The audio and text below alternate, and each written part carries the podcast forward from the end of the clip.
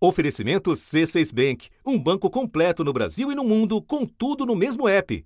Abra sua conta. Projeto de lei número 2522 de 2015 do Senado Federal para instituir as federações de partidos políticos. PL sim, presidente. PL sim. PCdoB encaminha o voto sim, presidente. Então o MDB orienta sim. Cidadania vota sim. Entre as medidas aprovadas na reforma eleitoral de 2021 está a possibilidade de formação de um tipo específico de aliança. A regra permite com que as legendas possam se unir e atuar em conjunto, dividindo o fundo partidário, tempo de TV e unificando o conteúdo programático. Mas é aquilo, é um casamento por no mínimo quatro anos. A novidade vem pautando as conversas da pré-campanha. Os presidentes do PT e do PSB se reuniram, a deputada Gleice Hoffmann e o presidente do PSB, Carlos Siqueira. Eles têm um, um, avançado numa possível federação também que pode juntar o PV e o PCdoB. Agora... Da redação do G1, eu sou Renata Loprete e o assunto hoje são as federações partidárias. Um guia para entender a origem, o sentido e as chances de sucesso da nova regra para a montagem dos palanques de 2022. Neste episódio, eu converso com a cientista política Lara Mesquita, pesquisadora do Centro de Política e Economia do Setor Público, o CEPESP, da Fundação Getúlio Vargas. Depois falo com o jornalista Nilson Clava, repórter da Globo News em Brasília. Quarta-feira, 26 de janeiro. Lara, você pode começar explicando em que contexto e com que propósito a nova regra das federações partidárias foi instituída? Essa nova regra das federações partidárias, ela foi instituída no contexto do fim das coligações eleitorais e da implementação da cláusula de barreira, né, aquela regrinha que diz que os partidos precisam ter um desempenho mínimo nas eleições para deputado federal para poder acessar os recursos públicos do fundo partidário e da propaganda eleitoral gratuita no rádio e na TV. Ficou decidido pelo Congresso Nacional que prevalecerá a opção feita em 2017 pelo Congresso, na mini reforma eleitoral a proibição das coligações partidárias nas eleições proporcionais. Cada partido formará a sua chapa.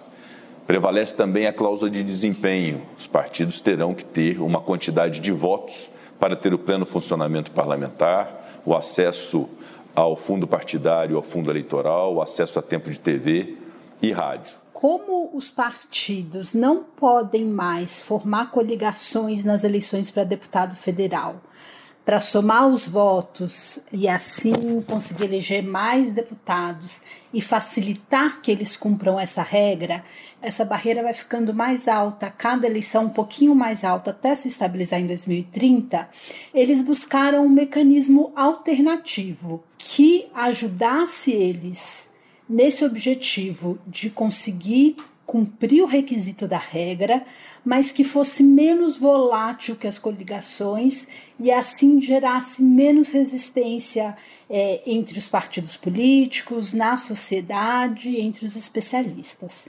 Algumas mudanças valem já para a eleição do ano que vem. Uma delas é para incentivar que partidos lancem como candidatos mulheres e negros para o cálculo de distribuição de dinheiro dos fundos partidário e eleitoral. Eles terão os votos contados em dobro. A regra valerá até 2030. E a pulverização partidária que se acentuou com a eleição de 2018, na verdade, a queda de muita gente que era grande, né, o encolhimento de muita gente que era grande, contribuiu para que tivesse mais siglas interessadas hoje na ideia da federação, certo, Lara? A gente ainda não tem estudos é, sobre os discursos e os bastidores dessa negociação, mas tudo indica que o aumento dessa fragmentação ou a queda, o baque que alguns partidos, é, que eram grandes partidos, até a eleição de 2018 sofreram, serviu para diminuir a resistência desses partidos à aprovação das federações. O fim das coligações foi aprovado em 2017, antes da eleição de 2018, quando partidos como o PSDB e o PMDB eh, não esperavam sofrer o baque que sofreram na eleição de 18. Bom, vamos agora nos aprofundar no significado dos nomes e no funcionamento das federações. Quais são as principais diferenças e os pontos de contato em relação às coligações que você mencionou? A principal diferença é que as coligações elas podiam ser firmadas de maneira quase que independente entre a eleição presidencial e as eleições estaduais, na verdade de maneira completamente independente. Então, dois partidos podiam se coligar na eleição para presidente, mas podiam ser adversários na eleição para os governos estaduais. É, e além disso, uma coligação para governador num determinado estado, ela podia é, se subdividir em outras coligações nas disputas para deputado federal e estadual.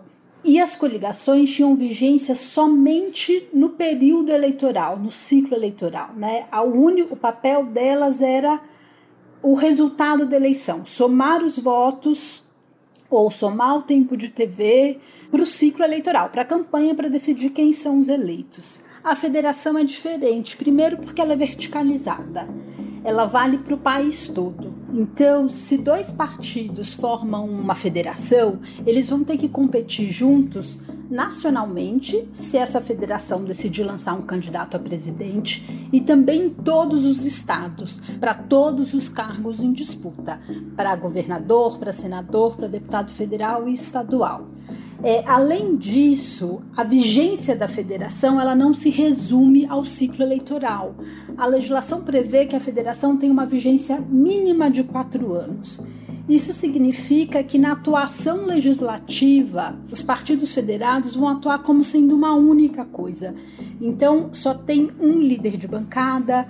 Quando se divide os cargos em comissões, eles contam como sendo um mesmo partido. A gente está dando aos partidos políticos a oportunidade de, se quiserem, se juntar e unir um conteúdo programático, ideológico, unir o fundo eleitoral e, a partir daí, discutir uma política nacional. E, por fim, é, pelo fato das federações terem essa vigência mínima de quatro anos, isso quer dizer que nas eleições municipais de 2024 os partidos federados também vão ter que lançar candidatos a prefeitos e vereadores de maneira conjunta. Eu tenho duas perguntas a partir do que você explicou. Primeiro, você usou uma expressão aliança verticalizada que no passado é, causava arrepios nos políticos. A verticalização de alianças já existiu e ela foi primeiro driblada e depois abandonada pelo sistema político. Dessa vez vai funcionar? Esse é justamente um dos fatores que torna mais difícil que as federações se concretizem, porque é justamente muito difícil conseguir coordenar todas as elites nos 27 estados, né? Todas as elites políticas partidárias de dois partidos ou até mais de dois partidos, se essa federação reunir mais de dois partidos, em tantos estados e por um período tão longo de quatro anos. Eu acho que essa é a grande questão de se de fato as federações vão vingar ou se elas vão ser só um mecanismo previsto na legislação, mas de muito difícil implementação. E a minha segunda dúvida tem um pouco a ver com isso que você acabou de falar. Já tem gente reclamando que quatro anos para ficar junto é muito tempo. Você vê a possibilidade dessa discussão descambar para algo que, na verdade, seja, de novo, simplesmente uma aliança eleitoral? Olha, Renata, eu espero sinceramente que não. Claro que passadas as eleições de 22, a gente brinca na ciência política que ano par tem eleição, ano ímpar tem reforma eleitoral. Então, é, tudo indica que a, encerrada as eleições de 22, vão começar os debates sobre a reforma eleitoral. É, algumas coisas já devem ser aprovadas para valer para as próximas eleições municipais, mas os temas mais substantivos costumam ficar para a prévia das eleições nacionais, então é para 2025. Mas o tema da flexibilização da duração das federações pode sim é, começar a ser debatido em uma eventual reforma política de 23.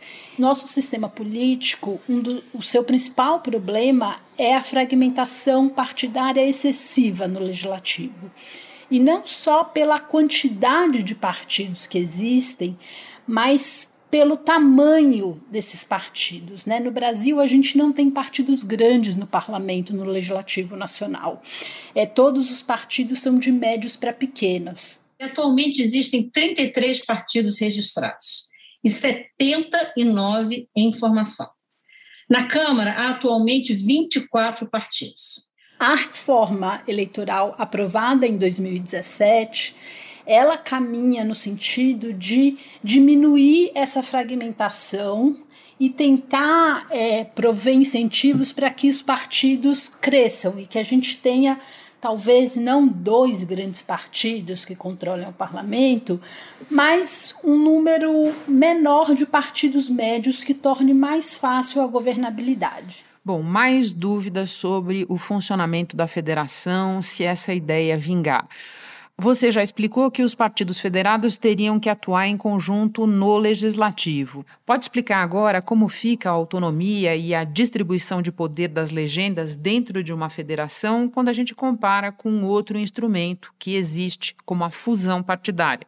Quando eu faço uma federação, os dois partidos ainda existem com personalidades jurídicas diferentes os partidos mantêm os seus nomes, sua independência é, também financeira, os recursos vão ficar com cada partido. Pelo que dá para entender, né, o texto da lei aprovada, por exemplo, o fundo partidário ele seria distribuído de forma individualizada para cada um desses partidos. Isso quer dizer que se ao fim de quatro anos é, esses partidos decidirem não continuar federados, a sua estrutura está mantida. Ele continua tendo seus próprios filiados, os seus diretórios organizados em todos os estados e nas cidades onde eles estão presentes, e ele tem autonomia financeira embora os partidos tenham que registrar na Justiça Eleitoral um documento único, né, dizendo, olha, aqui é o nosso programa partidário, essa vai ser a nossa estrutura e tenham que decidir posições de comando dentro da federação, incorporando representantes de todos os partidos, eles ainda guardam algum nível de autonomia que faz com que é, seja mais fácil, uma vez separados, eles se reconstituírem e atuarem de maneira independente. E para terminar, Lara, o que acontece se um partido quiser deixar uma federação antes do prazo mínimo estabelecido em lei, que hoje é de quatro anos? A legislação diz que se um partido abandonar a federação antes do período de quatro anos, ele perde direito de acessar o fundo partidário até o próximo ciclo eleitoral e ele não pode formar uma nova federação no próximo ciclo eleitoral. São punições que não são pequenas, especialmente a vedação a acessar os recursos do fundo partidário. Lara, é um prazer te receber no assunto. Muito obrigada pelas explicações. Bom trabalho para você. Prazer foi meu, sempre uma alegria conversar com você, Renata. Espera só um pouquinho que eu já volto para conversar com o Nilson Clava. Com o C6 Bank, você está no topo da experiência que um banco pode te oferecer. Você tem tudo para sua vida financeira no mesmo app, no Brasil e no mundo todo. A primeira conta global do país e atendimento personalizado, além de uma plataforma de investimentos em real e dólar com produtos exclusivos oferecidos pelo C6 em parceria com o JP Morgan Asset Management. Quer aproveitar hoje o que os outros bancos só vão oferecer amanhã? Conheço C6 Bank. Tá esperando o quê? C6 Bank. Nilson, eu conversava há pouco com a Lara Mesquita sobre as regras sobre o funcionamento das federações com você. Eu quero saber quem é que está querendo brincar de federação com quem em Brasília. Parece que as coisas estão mais avançadas no campo da esquerda, então eu te peço que comece por aí. A grande federação que está sendo discutida nesse instante, porque é uma regra ainda nova, né, que vai ser aplicada pela primeira vez nessa eleição, seria de quatro partidos: PT, PSB, PCdoB e PV. Só que do início da discussão até a consolidação de uma federação, o caminho é muito longo, porque esses partidos eles precisam de uma aliança que dure quatro anos e que seja nacional. Então precisam resolver muitas questões que são questões regionais e difíceis de serem solucionadas. Por exemplo, vou dar aqui exemplo de dois estados que têm dificultado essa federação que eu citei, que é a federação com esses quatro partidos. São Paulo. Em São Paulo, o PSB não abre mão da candidatura de Márcio França e o PT não abre mão da candidatura de Fernando Haddad. No Rio Grande do Sul, por exemplo, o PT não abre mão, a princípio, da candidatura de Edgar Preto e o PSB não abre mão da candidatura de Beto Albuquerque. Então, são dois estados onde há uma dificuldade muito grande para algum partido ceder. E não tem jeito, se quiser federar, vai ter que ter candidatura única ali é, pelos estados. PT e PSB se reuniram em Brasília e decidiram entrar com uma ação no Tribunal Superior Eleitoral para pedir um prazo maior para a formação de federações. Hoje só é possível dar entrada no pedido até o dia 1 de março. Ou seja, Renata, a vontade de federar é grande porque nós temos regras é, que não contemplam as coligações mais e temos uma cláusula de desempenho que precisa ser atingida para os partidos sobreviverem. Então todo mundo quer federar para ter uma bancada grande e ter um tempo de TV maior, ter um fundo é, num valor maior. Pessoal e rede também estão em tratativas, né, Nilson? Estão, estão sim em tratativas e especialmente por conta, né, justamente dessa cláusula de desempenho. Então, pessoal e rede estão buscando parcerias aí para essa federação. Inclusive o PCdoB, que negocia aqui com PT, PSB e PV, pode ser uma, op uma opção para se federar junto ao PSOL e à rede. Determinados integrantes do partido, do PCdoB, defendem é, uma federação com partidos maiores, como o PT e o PSB. Outra parte acredita que vai ser mais programática e vão ter mais é, espaço nessa federação com partidos com o mesmo tamanho. Então pensam ali ser melhor a federação com PSOL e rede. Então, especialmente esses partidos que não têm é, uma representação é, muito grande no Congresso Nacional em busca dessa federação. Mudando agora a nossa conversa para o campo mais à direita. Nós já temos a fusão do DEM e do PSL, mas fusão é outra coisa, certo? Nilson muda até o nome, Sim. será União Brasil. Agora, conversa para formar federação existe nesse campo? com bem menos intensidade, viu, Renata? É, é, a grande aliança realmente foi essa que você citou, é, do União Brasil. Mas, como você bem lembrou, não foi uma federação e sim é uma fusão de dois partidos, o Democratas e o PSL. O Democratas e o PSL aprovaram a fusão dos partidos. A nova sigla vai se chamar União Brasil e quer usar o número 44.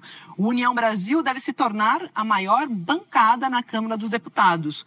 Juntos, DEM e PSL têm 82 deputados e 8 senadores. Agora, com relação aos outros partidos, até partidos do Centrão, eles ensaiaram uma possível federação, é, que era de interesse, por exemplo, de Ciro Nogueira, é, o progressista, com o PL e com o próprio Democratas. Mas tem também movimentação da federação no centro, né, Renato? Por exemplo, PSDB tem mantido conversas intensas com o Cidadania. Muitos partidos, e aí cito Cidadania, preocupados com a janela partidária daqui a pouco, podem perder deputados se não fecharem essa federação até lá. Nilson, por fim, PT e PSB querem mais prazo, pediram ao TSE mais prazo para definir a federação. O Supremo também deve analisar a validade desse novo instrumento. Você pode situar para nós quais são os próximos passos importantes e quando eles devem acontecer?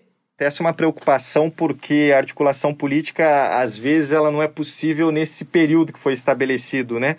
É, os partidos avaliam que vai ser muito difícil se fechar uma federação até março, porque para fechar essa federação até março, os partidos precisam resolver questões relacionadas a estatuto, precisam resolver qual vai ser o papel de cada partido na federação, quer dizer, a direção da federação vai ser baseada na proporcionalidade, no tamanho de cada partido ou não.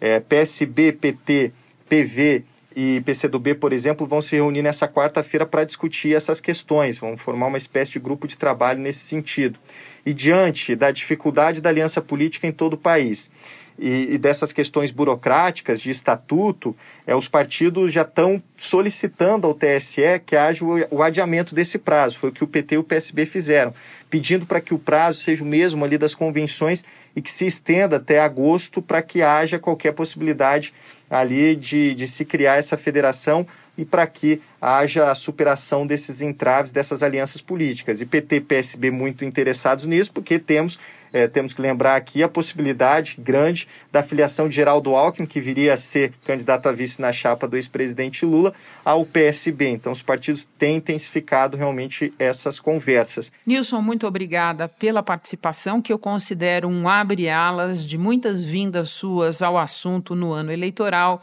Bom trabalho aí. Vai ser sempre um prazer, Renato, e ansioso por essa nossa parceria no ano eleitoral. Um beijo. Outro. Antes de terminar, eu lembro que o primeiro turno das eleições deste ano acontece em 2 de outubro e o segundo no dia 30 do mesmo mês.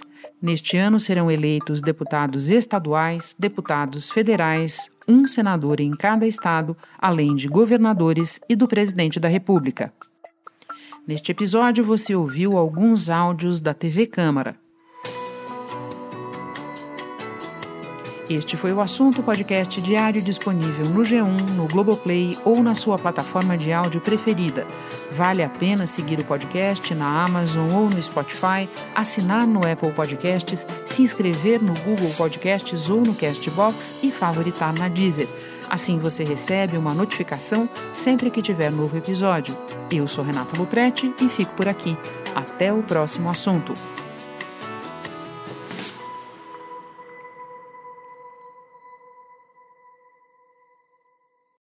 Você no topo da experiência financeira que um banco pode oferecer. Escolha um banco completo no Brasil e em qualquer lugar do mundo. Abra sua conta no C6 Bank.